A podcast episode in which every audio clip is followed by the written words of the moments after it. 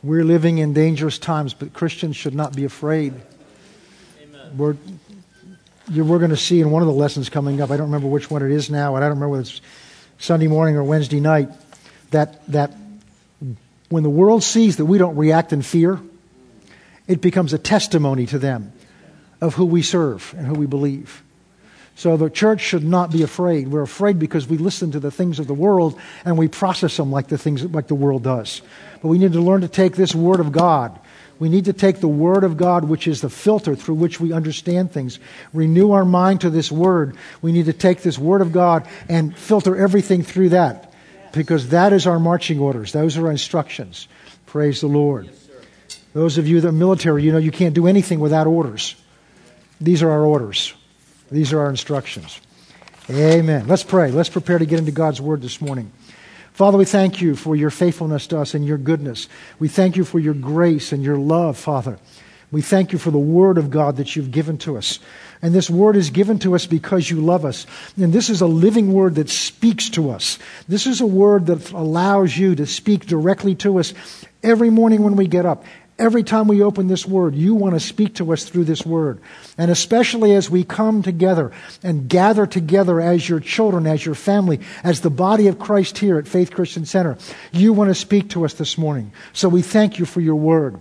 We thank you for the Holy Spirit, Father, because He's the one that takes this Word and breathes it into our hearts, into our lives, and makes it alive in us, quickens it into us, Father. And we ask you to, for the Holy Spirit this morning to breathe the breath of life into our hearts and life. Father, I surrender to you as best I know how, my mind, my voice, my body, to allow the Holy Spirit to use me. And I endeavor as best I know how to surrender my tongue, that only that which you would say would come out of my mouth, and that you would take the words, anoint them, and do what it is you will with them. And for that we give you thanks in advance. In Jesus' name, amen and amen. Praise the Lord. You may put the picture up. Well, you already got it up. Okay. Praise God. We're still in our series about growing up.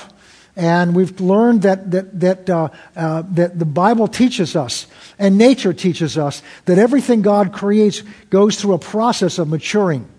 And God created things to process, and, and even the kingdom of God operates on seed time and harvest. And although God created, some people have the question, which came first, the chicken or the egg? Anybody have an answer? Chicken. Yep, very good. You've been taught well. The chicken came first. Why? Well, I had to start with something. So God created the man. Okay? But He put in the man and the woman the seed for the next generation. And everything God has done from that time, from plant life to animal life to human life, comes by a seed that contains all the all that is intended by that next by that next fruit, by that next generation, by that child, by that what is to produce. Everything that's needed is in that seed. It's just the seed needs to be planted, and then it needs to be taken care of. We saw examples from nature where Jesus uses a parable about the farmer sows the seed, he waters it, and it grows up even while he's sleeping. He doesn't know how, but it grows up. Why? Because everything that's needed is in there.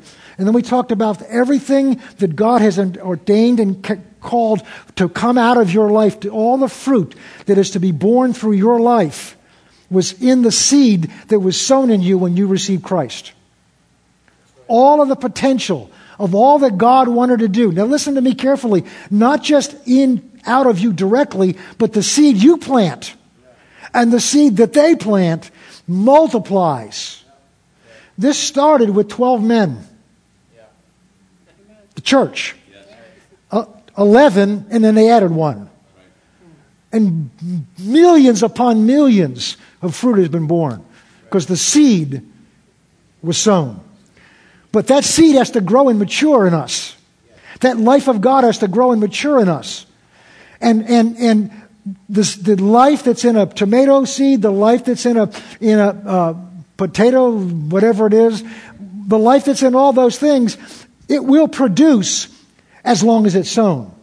The only seed that can be sown and watered that won't grow is the seed of life that's planted in man. Because the tomato, the onion, the chicken, they have no will to exercise to say, no, I'm not going to grow. But God gave man a free will. So at every juncture where there's an opportunity to mature, we have the right to say, no, I'm not going to. It's called the Peter Pan syndrome. Those of you that remember the old movie, Peter, I won't grow up, I won't grow up, I'll never go to school, I'll never learn.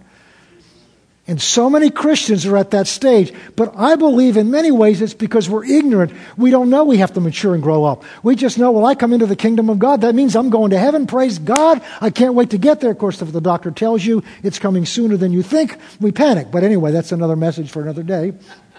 Some of you get that on the way home, and so there's just, that's fine. Um, where was I? Okay. So we've been talking about there's a process of maturing and growing that God has ordained. And in order to learn what it is, we learned the stages. We looked at physical growth. Infant that grows into a toddler, grows into a child, which grows into an adolescent, which eventually grows into an adult if that process is allowed to develop. Again, physically, it's going to happen as long as you're on the earth long enough. Emotionally, it will happen if the right circumstances are there. And spiritually, it's the same thing. Then we saw last time that in order for these us to move successfully from one stage to another, as, a, as in your physical body, in your emotional life, we have to be surrounded by a community that provides the things that we need, and it's called the family, which is why Satan has worked so hard to destroy the structure of a family the way God ordained it, to either pervert it or destroy it or say it's not necessary. Because in that structure, in that In that atmosphere that God has ordained in a Christian home is what is necessary for those young children to grow and mature, not just physically and emotionally, but spiritually. So as they're handed off to God to launch off into what God's called them to do, they're ready for that. And so this is why Satan works so hard to either destroy or pervert, which is what we have out in society now, that family idea. But then we talked about spiritually, That, that same atmosphere is necessary for us to grow as Christians. And that loving atmosphere and community is ordained by God to be provided through the local church, which is why the local church is so essential. And even if a church is ten thousand people, you still have to have that local community sense so that we can interact with one another, which is why we have connect groups, so that we're going to have others coming up so that we can connect with one another.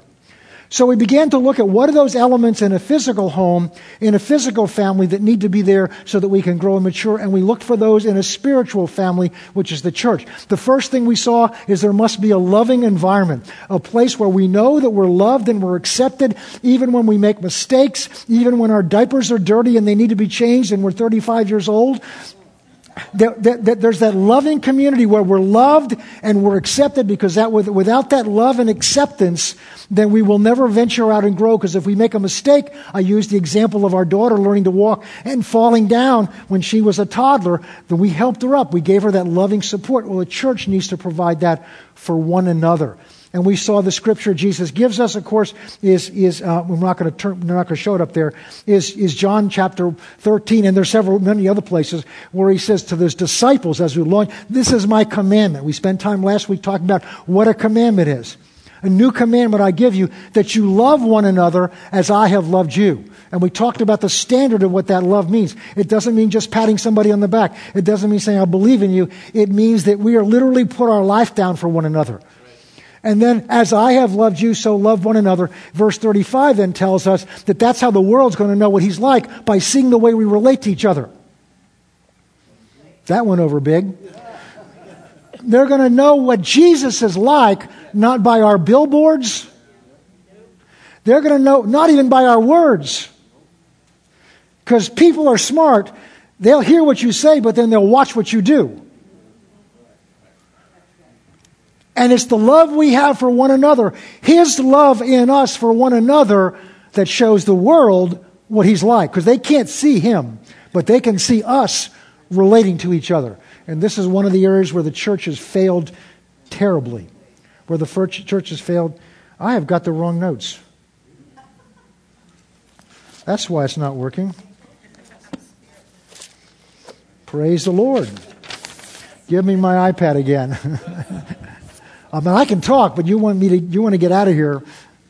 Praise the Lord. So the first thing is love. We are called, I wonder where the scriptures were on that. It's what happens when we don't have a first service. I have a routine on Sunday morning, and you get out of the routine, it's like, praise the Lord. Okay, where are they, John? They were here this morning. Bear with me. Here we go. Growing up. Oh, yeah. There we go. Okay. Yep. Right on track. Whoa. Wow. Good. Okay. The second thing we see that a family needs is the family is a community that supports one another and helps one another. In a, in a family, we're supposed to not tear each other down, but it's the place when you've had a rough day and every, you've done everything's gone wrong and you've done everything wrong, the place you want to come back to that's going to build you up and support you and you can feel safe coming in the door ought to be your home and your family. And that's true here. Instead of the man having to throw his hat in to see whether he gets chewed up, or the wife having to fear whether he comes home, or the children afraid to come home when dad comes home, or mom's coming home, there needs to be a loving atmosphere that know that even though you failed, you called your teacher something you shouldn't have told them, you know, you don't want to do that, but you're going to be, you may be corrected and disciplined, but it will be out of love.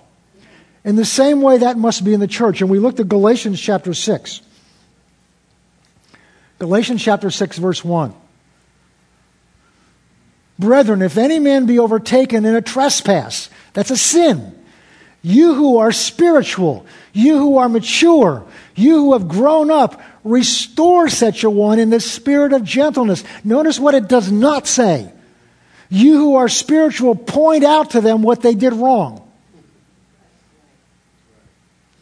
You who are spiritual, criticize them. Publish it on Facebook. Look at why. But restore such a one in a spirit of gentleness, considering yourself, lest you also be tempted. Because I guarantee you, if you're judging your brother, you're already susceptible to the temptation. Because here's, oh, I don't, John, you can't get off on this, dear Lord. Jesus said, before you do eye surgery on your neighbor, what he says is before you try to take the splinter out of your neighbor's, neighbor's eye, make sure you've taken the log out of your eye. I had a, an eye doctor once that was going to do some work on me, and you could tell he had a problem with his eye. It was watery, and I did not want him sticking anything in my eye if he couldn't see clearly coming out of his eye. But let me ask you a question. Why... Why is Jesus saying a log in your eye and a splinter in the other person's eye? Here's why, I believe. What allows me to see the splinter in your eye is because I'm looking through a log in my eye. What that says is this. What allows me to notice and judge your fault is because I'm trying to deflect attention from that same thing in me. On Wednesday night, it won't be this Wednesday, but maybe the next Wednesday night, we're talking about, we're talking about words. We're going to talk about James chapter three. We got into it this last Wednesday. And then James chapter four, he talks about when you judge one another, you have put yourself in God's place. So you better be as holy as God is if you're bumping him off the throne and going to sit there and judge your neighbor. Now, there's a proper judgment, but we don't have time to get into what that is. But you know what this is. Okay, so we're to encourage one another. Uh, let's keep going. I'll preach this all over again if I'm not careful. Verse two. Bear one another's burdens. The word burden here is a Greek word that means something that's so overwhelming somebody can't handle it themselves. It bear, it's, their knees are buckling. And what it's saying, come alongside and help them carry that load. And so fulfill the law of Christ. What is the law of Christ? Love. What was the commandment? This is another commandment, I gi- a new commandment I give you. Love one. Love is acted out. It's acted out by sharing your brother's burden.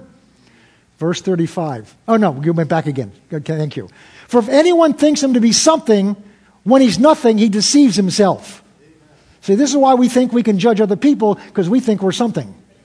And the Bible says if you think you're something, you have deceived yourself. It's wor- you know, if Satan deceives you, that's one thing. You just got tricked. You do it to yourself? No, we can't do it. Verse four. But let each one examine his own work.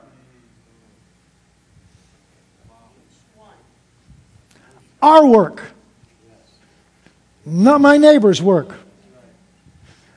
Each one examine our own work.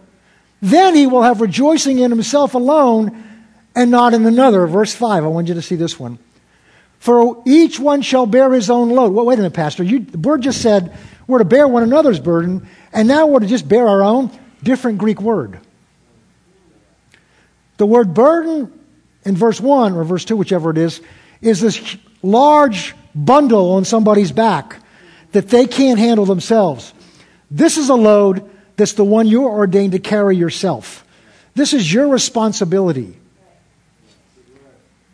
Okay, let's go on. So we're to, we're to have a loving community. This is the church, which is the and, and the family is the analogy for. We're to have a be a helping, encouraging one another. And we saw in Ephesians four, let's go to verse fourteen. Again, we'll spend more time on this later. That we should no longer be children tossed to and fro, carried about by every wind of doctrine, by the trickery of men, and cunning craftiness of deceiving plotting. Verse fifteen. But speaking the truth in love, we're talking about, he started the church. What he said here, we talked in length about this last week, that in, in verse eleven it says, God gave to the church, Jesus gave to the church, apostles, prophets, evangelists, pastors, and teachers. And pastor, teacher is really one word. He gave them to the church for the edifying, the building up of the body of Christ, of the saints, so that we can do the work of the ministry. So the gifts are given to, to help mature us. To, all five gifts are given to help mature us, and the process is by speaking the truth in love, which is why hearing the word together is so important, because it's the speaking of the truth. It's got to be truth, and it's got to be in love. So, some some some ministry gifts, they want to speak in love, but they don't want to speak the truth, because they want everybody to like them. They want everybody to feel like we're friendly here, and we are. And the greatest friendliness you can is to tell people the truth. Others want to speak truth, but there's no love in it. It's the truth and love. And the result of that is that we may grow up in all things unto him who's the head. We're going to come back to this next week. Next verse sixteen is where I wanted to go. From whom the whole body joined and knit together by which every joint supplies. So, so the, the, this is, a, this is a, the body of Christ organically, spiritually, but organically we're a family, like a family at home, and it's what every joint supplies. Each one of you supplies something for the building up of this body, and this body is other believers. So the maturing process isn't just coming on Sunday morning and hearing the truth shared in love. It's the taking your place and supplying what only you have been called by God to supply for one another. Okay. Causes the growth of the body edifying itself in love. Okay. So it's the so the, the, the body is here to provide a loving atmosphere, an encouraging atmosphere, and a maturing atmosphere. That was the fun part. We're now going to talk about something you don't hear in church very often, but it's right in the Word. It's okay, you can take a deep breath. The truth in love. First Corinthians chapter four.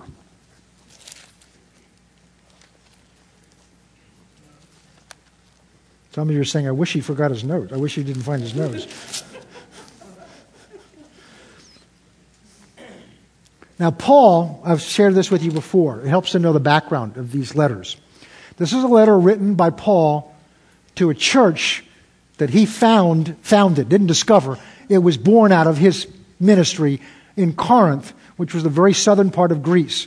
Very intellectual uh, uh, area of the world. The major philosophies of the world came out of their culture, and, and uh, also a very heavily uh, uh, spiritualist Not spiritual, but spiritualistic place. There were temples of Diana and all these temples, and people came from all over to worship there. And Paul birthed this church and these believers. And then Paul traveled other places.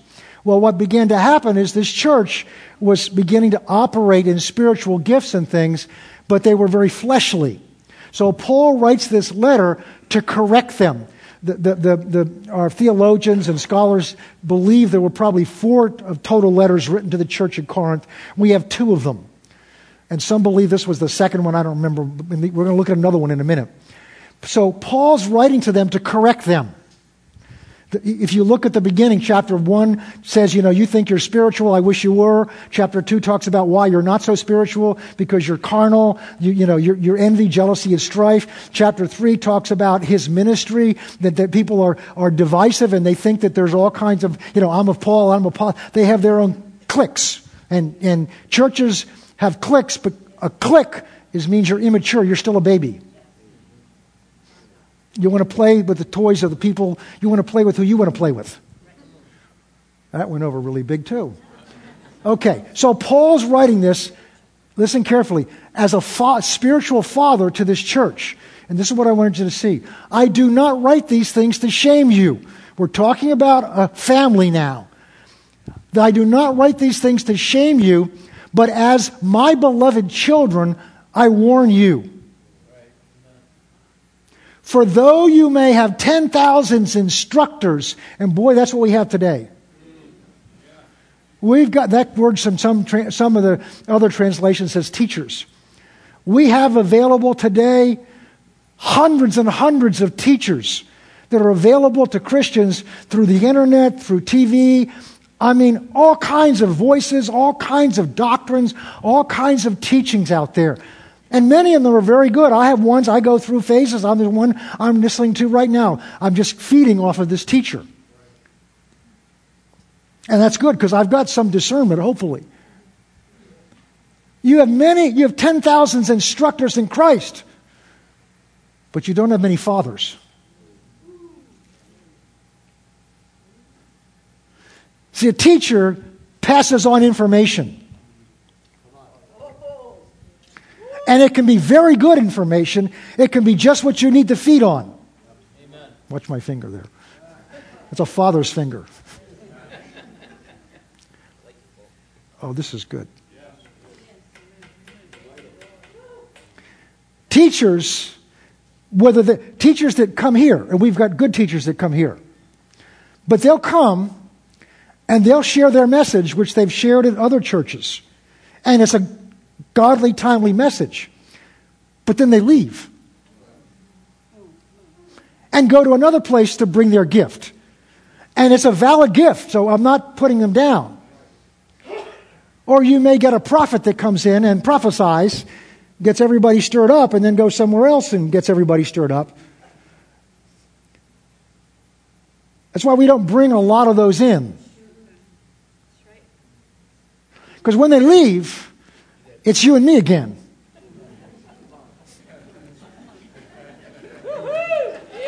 Because Dad's still here.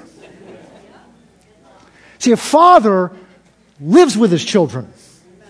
A father knows his children. There's a one of the Proverbs says, train up a child in the way he should go. That word train there means to know the bent, the nature, the direction of your child. And then train them up accordingly. You can't know them that way by just showing up one time. We had four children. Each of them had a different bent to them, a different tendency to them. And two of them were identical twins. Look the same, voices sound the same, but there's subtle differences to their personalities and their bents that we know because we live with them for eighteen years and still relate to them. So a father has a different role. The other roles are valued. That's why Jesus gave them as gifts to the church. But as believers, to grow and understand and understand the system, the method that God has designed for us to grow, we have to understand the proper roles. So there are many teachers out there, and it's okay to listen to them. Well, some of them. You need discernment. And let me tell you, if you're not sure, don't. Don't. Say, well, I can discern. Well, if you think you can discern, you probably can't. Because I'm cautious about who I can discern. This is, we're, oh, Lord, John, help. You do not have many fathers in Christ Jesus. I have begotten you through the gospel. Next verse. Therefore I urge you to imitate me. For this reason I've sent Timothy to you, who is my beloved and faithful son in the Lord, who will remind you of my ways in Christ as I teach you. So what a father does, a father has to model something before his children that they can imitate, because children will imitate. If you want to know what you're like, look at your children. Listen to them. They'll say what you say, the good and the bad. It will, I still have things come out of my mouth that my mother used to say to us growing up, and I would say, I will never say those things, and yet they came out of my mouth. Now, here's why it's important. When you sit under somebody as your pastor, you are opening yourself up to whatever spirit they're connected to. And they can say nice, good things, but whatever spirit's behind them is what you are going to receive. Now, I'm saying that to you because I'm your pastor. So you've got to know that spirit. So if you, you need to know who it is you're going to trust. Which is why when people come and say, wow, this is the greatest thing. This, okay, calm down. You need to get to know me a little bit. If you think I'm the greatest thing going, you really don't know Jesus. If you, if anybody gets impressed with me or anybody else wearing flesh, they don't really know Jesus. He's the only really impressive one. All the rest of us are human. We stumble at times. We make mistakes. I'm not living in sin. I'm living with my wife, but we're human. This is, yeah, that's another thing. You you look at the track record.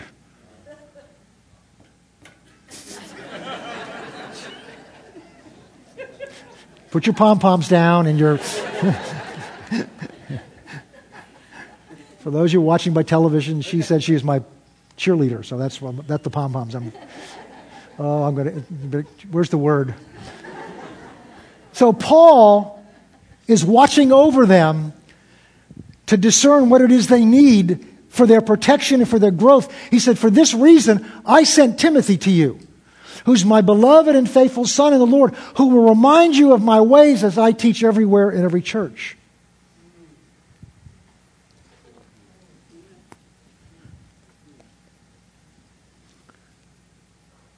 Now, now he's going to be a father.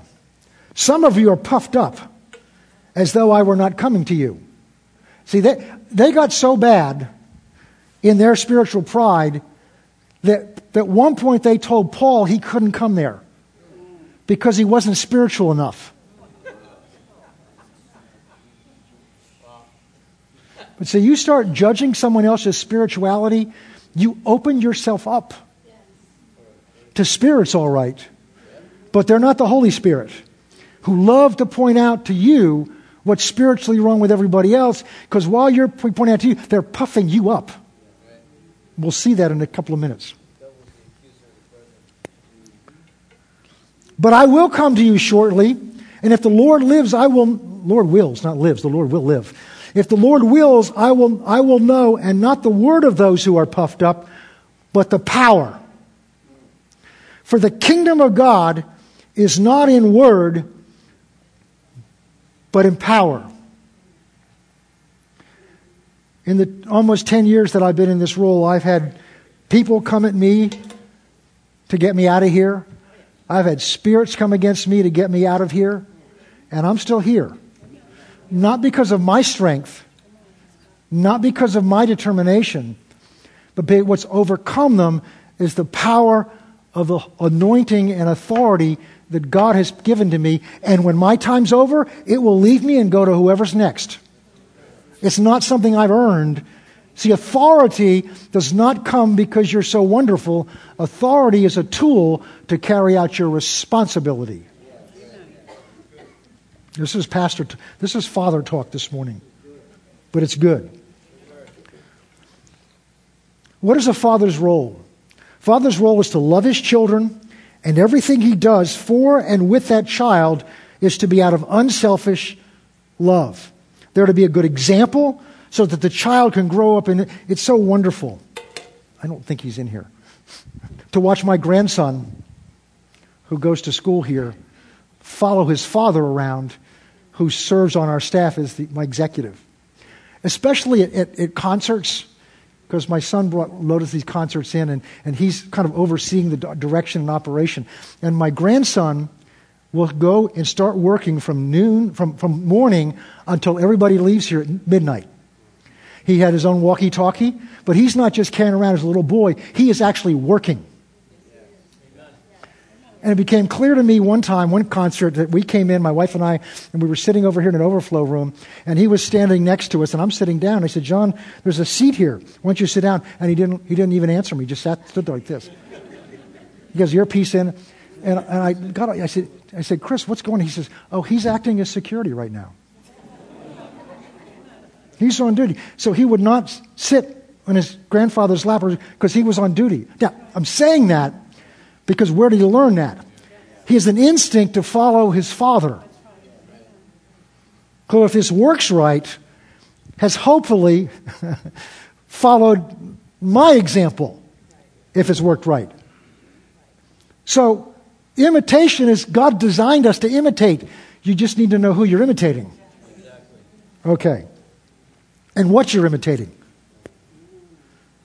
A good father provides instructions in the way of life, teaching. And a good father supplies discipline.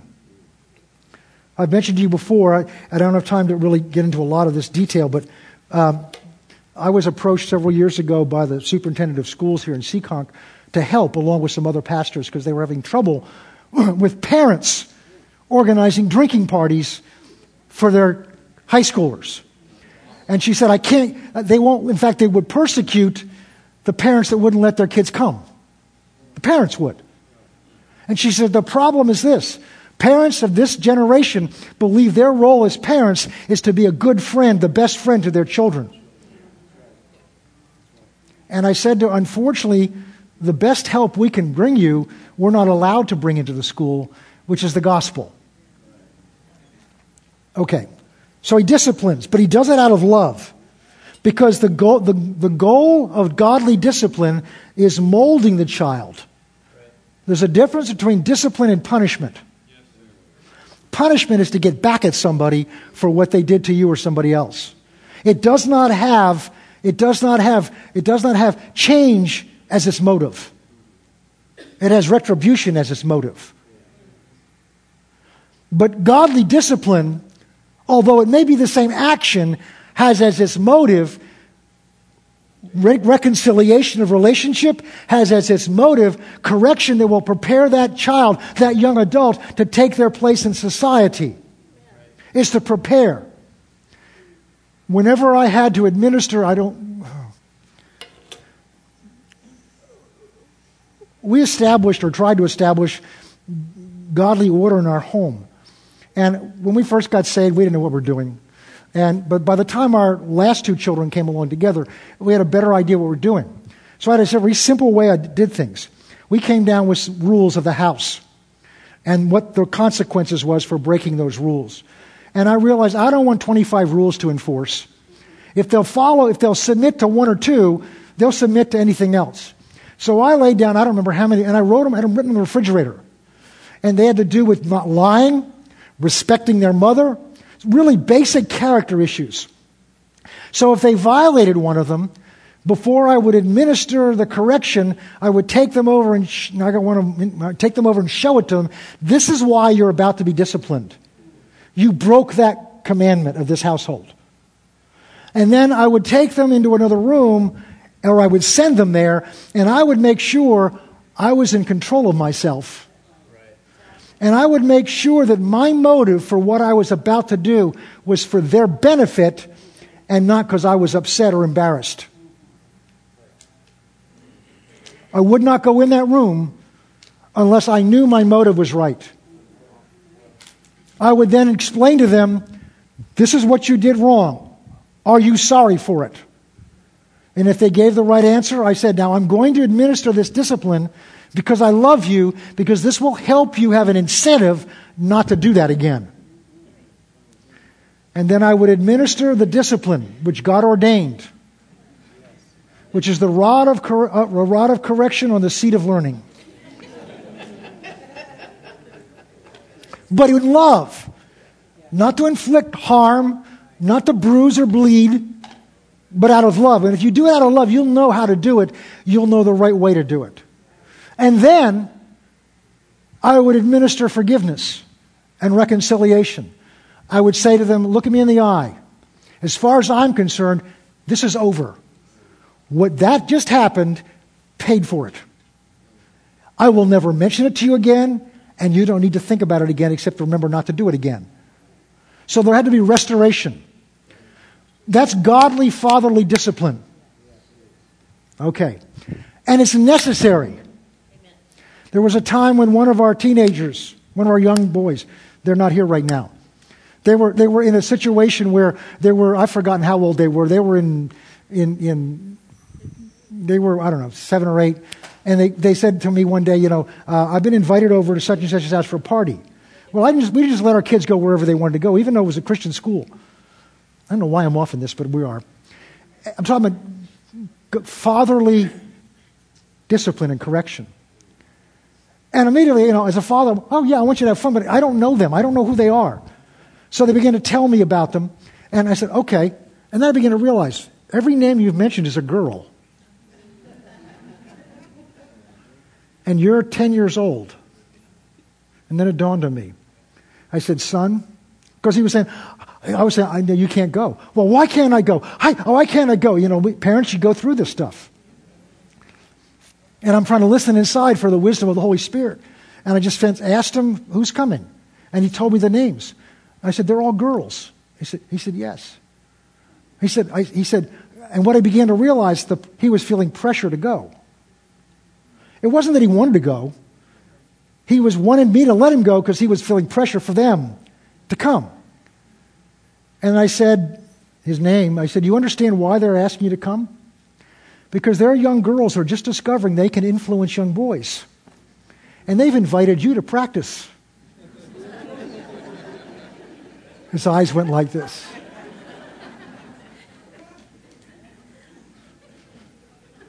I said, you cannot go.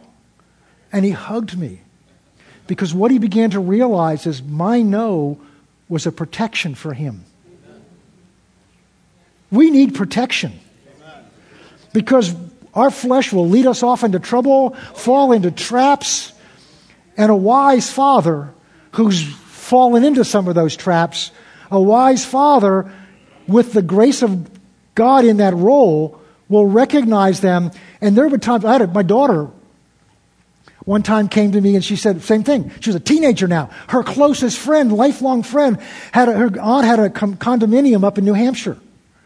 And invited us there, for, her aunt invited them for the weekend. This aunt had boats and all kinds of things. And and all I knew is in here, I didn't have peace. And I said, you can't go. And oh my goodness, what do you mean? I can't go with my friend. Blah, blah, blah. But after all, you know her. You know her family. You went to law school with her. Blah, blah, blah, blah. You're, he's a deacon of the church. Blah, blah, blah, blah, blah. And I, I said, I understand. I just don't have peace. Blah, blah, blah, blah, blah. Understand. You can't go. I love you. And if I'm wrong, I'm sorry. But I'm not doing this because I'm mad. I'm not doing it because I don't love, want you to have fun. I'm trying to protect you. Blah, blah, blah, blah, blah, blah. About two months later, an article came out. Remember this?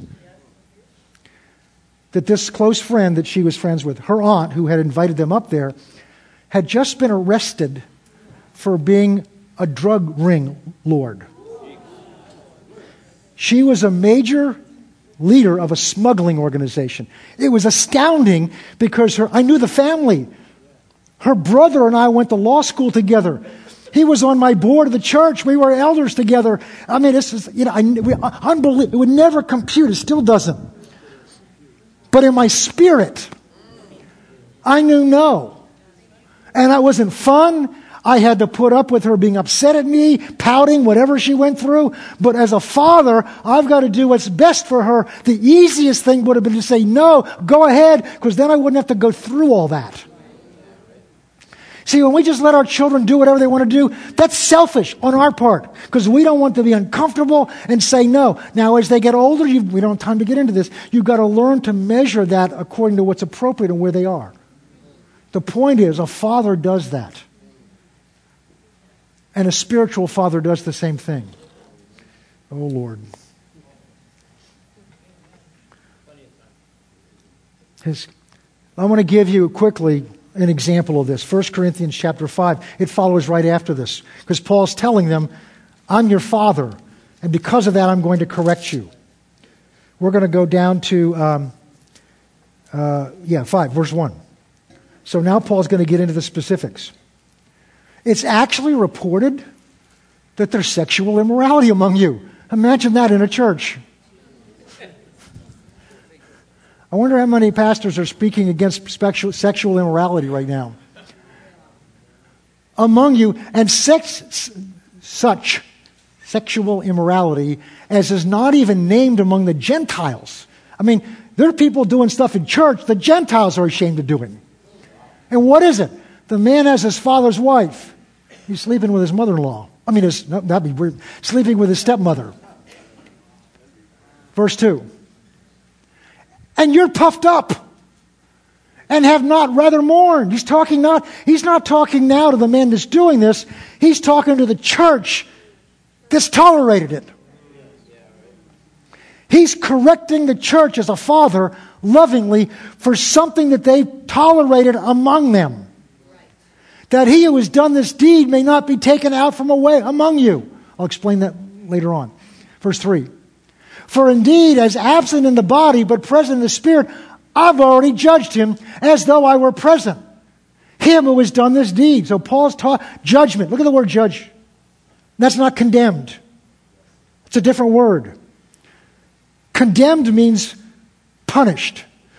Judge is a word, diakrino, which literally means to draw a line and show you which side you're standing. It means to make clear whether you're right or wrong. So what he's saying is, I've judged you and I've judged him. See, we hear of judgment as standing before the great white throne of God.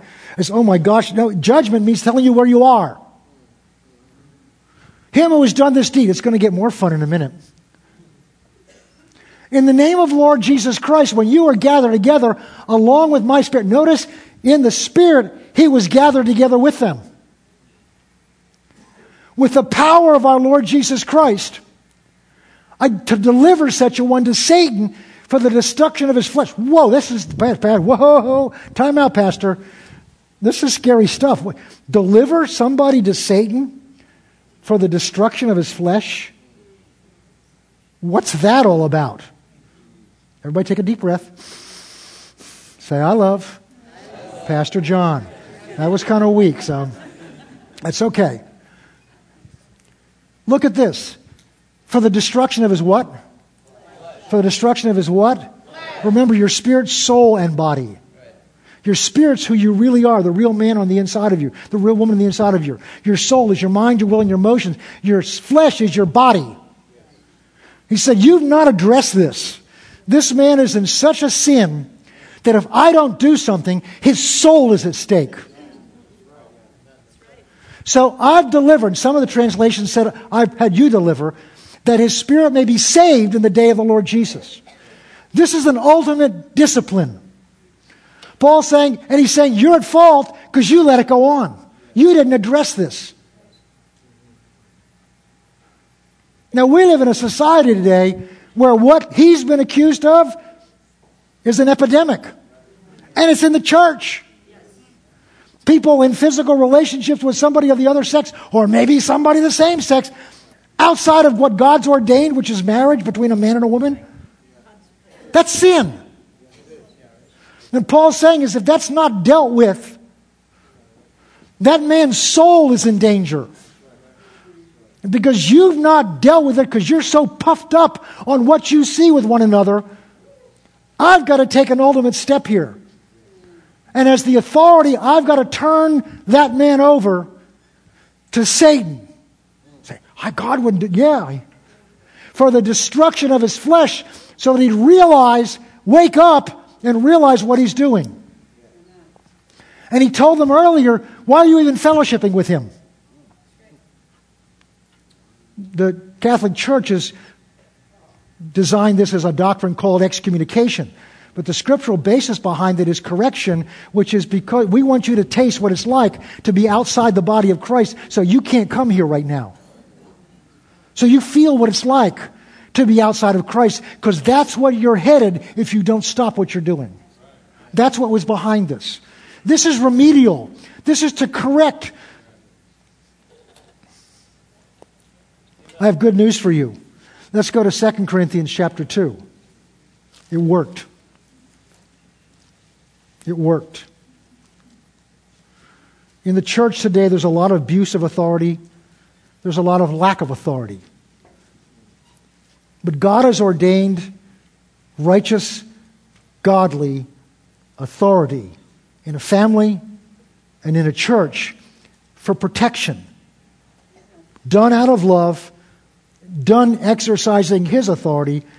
I said Second Corinthians, didn't I? Okay. Chapter two, verse four.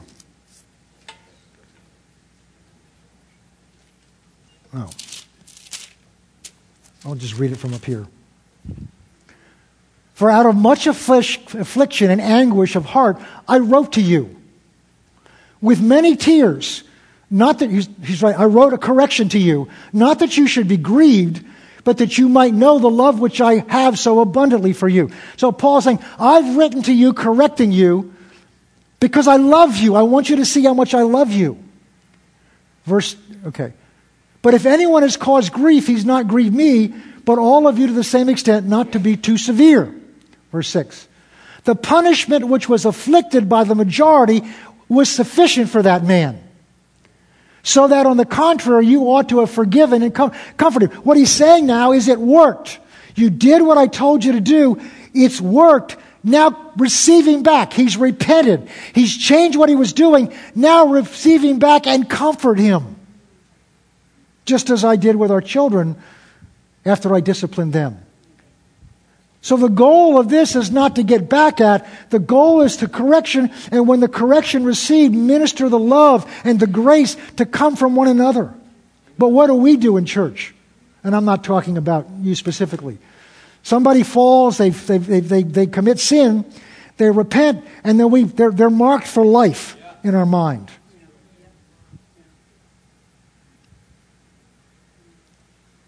Verse seven. So that on the contrary, you ought to rather forgive and comfort him. Look at this. Lest perhaps such one be swallowed up by too much sorrow. Because when a soul truly repents and sees what they've done by their sin against God and against the body of Christ, true repentance brings this kind of sorrow that can cause such grief that Satan can take advantage of the grief. And this is where the body needs to come along behind them and prop them up and love them and comfort them. Lest they be swallowed up by too much sorrow. Therefore, I urge you to reaffirm your love to him. For to this end I wrote you, that I might put you to the test whether you're obedient in all things. For now whom you forgive anything, I also forgive. For indeed, if I have forgiven anything, I have forgiven that one for your sake in the presence of Christ. Lest Satan take advantage of us. See, if we don't do things like this right, Satan can take advantage of us. He was already taking advantage of him because the church never dealt with the issue. And now if they dealt with it, if they're too harsh and they don't administer with the right heart of love, then Satan will take advantage on the other end. For we're not ignorant of his devices. Okay. Everybody still okay? All right, we'll close with this last point. So the church is to provide, through God's direction, parenthood, a loving father, an authority, a godly authority, and the Bible uses the term shepherd or under-shepherd for that term. The last point of what a father does is establishes order. One of the purposes, that's one of the purposes of godly authority in a church. Order is vital for a healthy family and for an atmosphere for children to grow and mature. One of the reasons children struggle, we have a school here. One of the reasons children struggle in school, the children that are struggling, is because they're going home to a dysfunctional family. There's no order in the family. The mother and father, if they're both there, or if they are the mother and the father. Now, if you're divorced, if you're in that kind of family, this is not in any way to condemn you or judge you. I'm trying to, we're talking about the ideal. We're talking about the ideal that God has. God can work with something less than ideal if we allow Him to be involved in it. Okay? So this is not for the purpose of judging. I'm not thinking of anybody in particular. My my home could use a little more order too. All of us could. But I've dealt with families that are very dysfunctional. And one of the one of the evidences of the dysfunction is that there is that there's no order there. They can't they're not capable of of, of living out an order. Sometimes it's just a, a, the discipline of getting up on time and doing what you're supposed to do on time. Sometimes it's, it's, it doesn't mean you're bad people. We're bad people. It just means we need order. So one of the roles of a father is to establish that order in the family, which is why in many cases it's not there, because you either have a father there that's not doing that, or you don't have a father there. And you have a mother trying to establish order. And she does the best she can, but God designed that order and authority to come to a father in a much different level than a woman's capable of giving in most cases. There are exceptions. Father's voice can just say something and kids change. Where mom may be trying to say the same thing over and over again. Again, that's how Satan's trying to destroy the family. Okay, we got to move on quickly. So in this same church we've been looking at in First Corinthians, we're not going to turn to verses, Paul addresses disorder in at least three areas. First of all, he addresses disorder in their services. He says, you've got the gifts of the Spirit functioning, but there's chaos. Somebody stands up with a word here, and somebody has a tongue here, and there's no order. He said, God does things decently and in order. God is not the God of confusion. He is a God of order. Jesus, before he fed the five thousand, anybody know what he had them do? Sit down in order of groups of fifty and one hundred. It created aisles. It created groups. There's a structure in heaven. There's an order of authority in heaven. There's an order of authority in the Godhead. Order is essential for a healthy atmosphere to grow in. Order provides security. It provides certainty. I know what's going to happen. If you've got someone in charge that keeps changing their mind every other day, it creates confusion and uncertainty and insecurity. Say amen or oh me. Amen. Then Paul addresses disorder in their communion services. He says, you're coming together. You're not celebrating the Lord's table. You're having a potluck dinner. Your friends gather over there with your lunch, and your friends gather over there with your bottle of wine, and your friends are over here with this. And, you know, it's not the body of Christ coming together.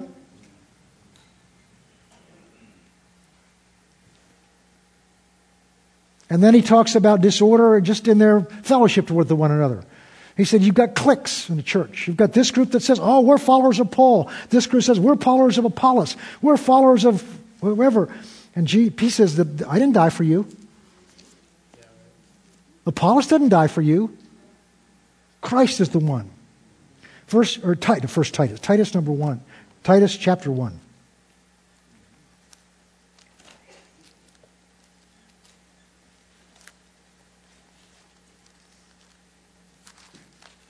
Now just look at her.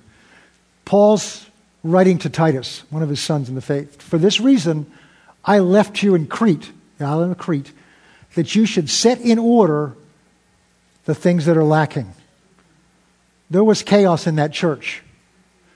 And he's, Paul sent Titus to set in order the things that are lacking and appoint elders, leaders in every city as I commanded you. Next verse that I gave you. For there are many insubordinate, both idle and talkers and deceivers, especially those of the circumcision, whose mouths must be stopped, who subvert whole household, teaching things that they ought not to for the sake of dishonest gain. So there was teaching that had come into the church, and there was such chaos there. Paul sent Titus to put things in order and say, don't listen to them, listen to this. One of them, a prophet of, your, of their own, said, Cretans are always liars, evil beasts, and lazy gluttons. Look at this. The testimony's true. I love that. Paul says that's what they say about each other, and it's true, they are. Therefore, rebuke them sharply, that they may be sound in the faith. So in a home, a godly father will not only love and play with and associate with, uh, will not only provide what's needed, but a godly father, as is needed, will provide a correction and discipline because he loves them. And Paul was a godly father, spiritual father to the churches he formed. God is obviously a godly spiritual father, and we don't have it here, but in Romans, in Ephesians, Hebrews twelve, starting in verse five, the whole book of Hebrews has been a correction. And now in chapter twelve, verse five, the writer of Hebrews begins to say, because God loves you, he will correct you. He will discipline you. Godly discipline always has to come out of love. And the motive of love is what's best for you, not me, or whoever your spiritual father would be. We're living in a day and age where the big movement of churches, and especially in the United States, is to do whatever can make people comfortable that come in here. It's called being user-friendly. And there's nothing wrong with having an accepting, loving atmosphere. But we're living in a day and age when people are desperate to hear truth. Truth that's spoken in love. And a pastor's responsibility, in addition to feeding the truth of word, is to bring godly discipline and order and correction so that we can grow up and mature. I have to make sure I submit to godly leaders that are willing to hear, say, you're wrong here or you're not wrong here. In order for a family to grow and mature, there has to be love and security and provision. But part of that love and security is order, godly, timely discipline, and correction. That's the hardest part, because we want people to like us. And pastors, above all, the most insecure people on the face of this earth are pastors. Because I need, did they like my message? I'm checking Facebook. What did they say about my message? I've got to close now, but I was a pastor before, and God had to take me out of that role because I was so insecure. I would come to the end of a message, and if everybody lined up to say, wow, that's the best thing I ever heard, and the last person just walked out instead of saying anything to me, my day was ruined. Well, what about them? What did I do wrong for them? And I, God, to protect me, had to get me out of the ministry and make me sit down, and for part of that sit down, I was here to sit under Pastor Sam, a father, who lovingly corrected me and directed me. And I'm convinced I would not be here if I did not submit to his loving, fatherly advice and correction and direction. I better end. Father, now before I do, keep the camera going. I felt the Lord speak to me this morning about We're, we're recording this for television, one of the most important ministries we have. We reach over fifteen thousand people every Sunday morning with this, with the gospel through Catch the Truth, which is this program. I, I want to speak to those that may be watching this morning. In a moment, I'm going to give people here an opportunity that have never received Christ to come and receive Him and to receive Him into their life as the one that paid for their sin, as the one who wants to be governing and guiding their life. The Bible tells us that every one of us is appointed for us to die once, and then comes the judgment.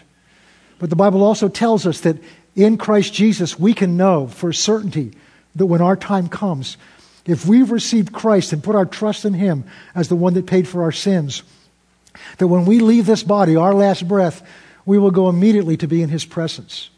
That's the promise of the gospel. For God so loved the world that He gave His only begotten Son, that if you would believe in Him, you would not perish, your soul would not perish, but you would have everlasting life. I want to give you an opportunity to invite that Jesus into your life. There's a number at the bottom of your screen. There'll be people there, if you want to call in, that will take your phone call, and they'd be happy to pray with you. I want to encourage you that if, if you are in this neighborhood at all, if you've been watching this program and you're able, come and be part of a local body. It's not enough to watch it on television. Some people, many people are shut-ins and they can't help it. They have no other alternative. But there are many of you, I've run into some of you that said, oh, I watch you, and I want to say, well, why don't you come and be part of something that can help you even more than just one half hour on Sunday morning. We love you and appreciate you being part of the program today. And I'm going to release you now and say, God's blessing on you, and we'll see you next week. Now I want to speak to you this morning.